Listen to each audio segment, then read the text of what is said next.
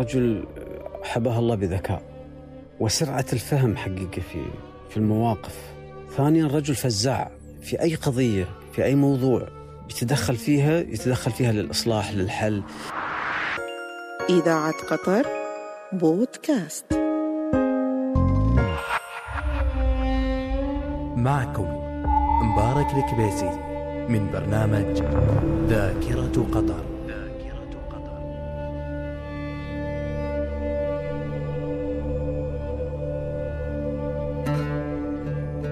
عند الضحى صرت أتمشى على السيف وعينت رسم الأولين مهدومي وهلت دموعي فوق خدي الواريف وسالت على وجناي سيل عمومي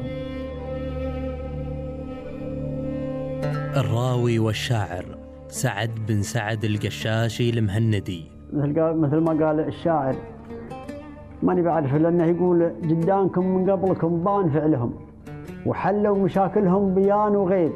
وحلوا مشاكلهم ولا أحد درابهم من بينهم ما يدري الغريب. والمشكلة ما كل من يحلها يكون من يسعيب فعل الطيب. يقول لي طول الله عمرك كل أمورهم طيبة.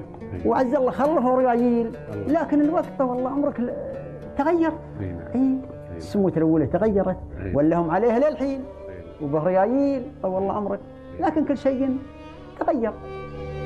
ولد في مدينة الخور عام 1912 بالتقريب. نشأ يتيما إذ توفي والده وهو جنين في بطن أمه.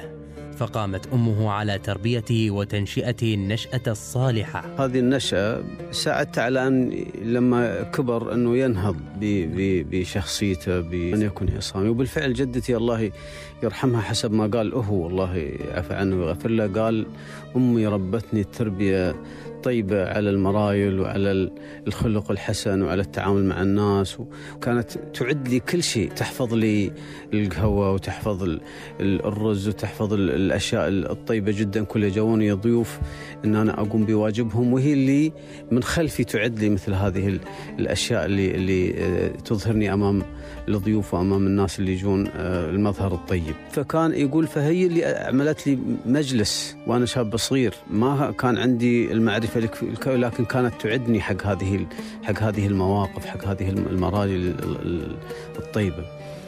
ف- فيقول نشأت على هذه على هذه الصورة. طبعا نشا شاب صغير رعى القلم حق حق والدته في فترة من الفترات. عمه كان يتابعه الله يرحمه ويعني يؤدبه ويعلمه. إذاعة قطر بودكاست. قرأ شيئا من القرآن الكريم لدى مطوعة الخور حصة المطاوعة. ولم يستمر عندها لكنه استدرك بعض ما فاته عند بلوغه سن الثامنة والعشرين ودرس على يد الشيخ إبراهيم بن صالح الخليفي عمل في الغوص على اللؤلؤ وهو لم يتجاوز العاشرة من عمره مع عمه النوخذ ثاني بن راشد القشاشي المهندي. يرافقنا في هذه الحلقة ابنه السيد راشد بن سعد المهندي. في بداية حياته لما كان صغير أيضا ركب البحر مع عمه فيقول نشأت يركبوني البحر وأنا صغير وعلموني وأدبوني وطلعت بعد فترة عقب ما يعني كبرت آه، يعني آه، تعلمت البحر وغصت والحمد لله آه، يعني كان للغوص أيضا تأثيره الطيب في حياتي وكان يكد على نفسه ويكد على والدته. فالحمد لله يعني هذا في في بداية حياته يعني تقريبا. ثم زاول مهنة نقل البضائع على ظهر إبله من العقير إلى الأحساء بالمملكة العربية السعودية وكان يمارس هذا العمل في فصل الشتاء. أما في فصل الصيف فكان يعود إلى قطر. فاتجه إلى العمل في في السعودية وسكن في منطقة أو حي اسمه رقيق واشتغل هناك فترة آه، في في السعودية وعرف كيف يعيش يعني في اشتغل في- في ميناء عقير آه، عنده مجموعة من الإبل آه، يحمل عليها الأغراض اللي ترسل حق أهلها مثل الموانع الآن. فيقول كدينا يعني ما شاء الله مكدة طيبة جدا يعني. فاستمروا في في العيش في في رقيقه يمكن ما يقارب الثلاث سنوات. مع انتهاء الحرب العالمية الثانية يقول بدأنا نرجع واشتغلنا في دخان. في الشركة نفسها طبعا. يقول أول ما اشتغلت آه، اشتغل عامل. آه، عامل في تعبيد الطرق. يقول كنا نقيل من صبح يسوون القيل القار هذه على أساس يرشون بها الشوارع. يقول نمشي عليها. في عام 1948 عمل سعد بن سعد القشاشي المهندي في شركة النفط بدخان في بداية اكتشافها للبترول في الأراضي القطرية.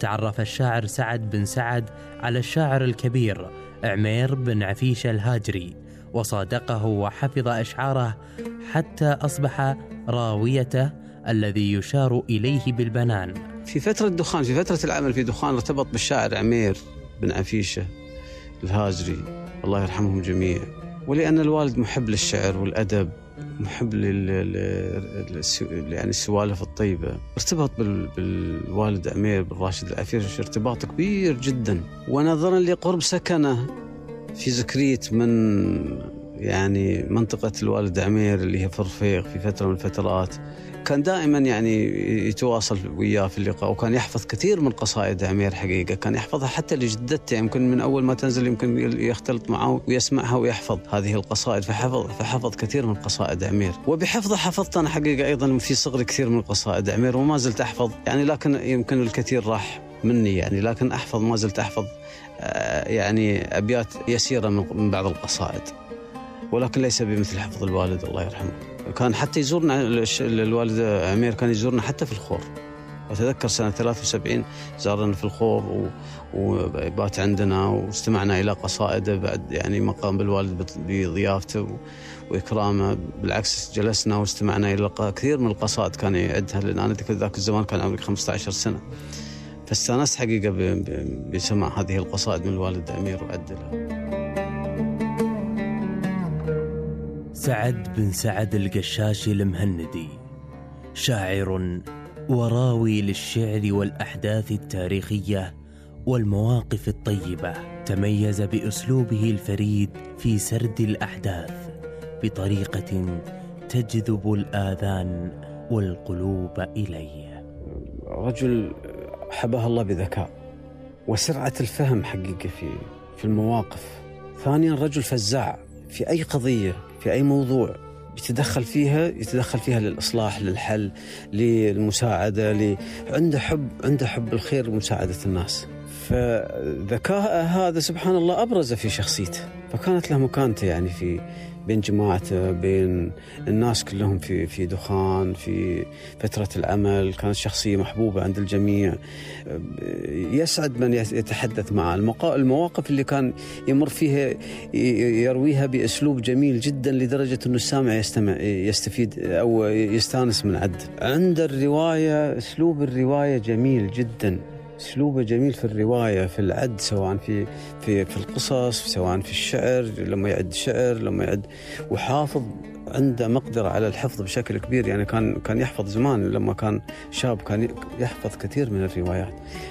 ومخالطاته للناس في في سفراته كونت هذه الثقافة لديه وهذا الحفظ في في, في للأشعار وللقصص وللروايات وأسلوبه الجميل يعني عكس مقدرته على على يعني نقل الرواية السليمة بالأسلوب الجميل لدرجة إنه المستمع ينصت له إنصات كبير جدا. وبعدين كان لربما كانت هناك في مواقف ومقالب كان يعملها في يعملونها كثير من الناس في دخان فكان يعدها بأسلوب جميل فيستانس المستمع في عد هذه المواقف. كتبت قلت أبتاه ماذا قد يبوح لساني؟ والخطب عندي أفتح الخسران.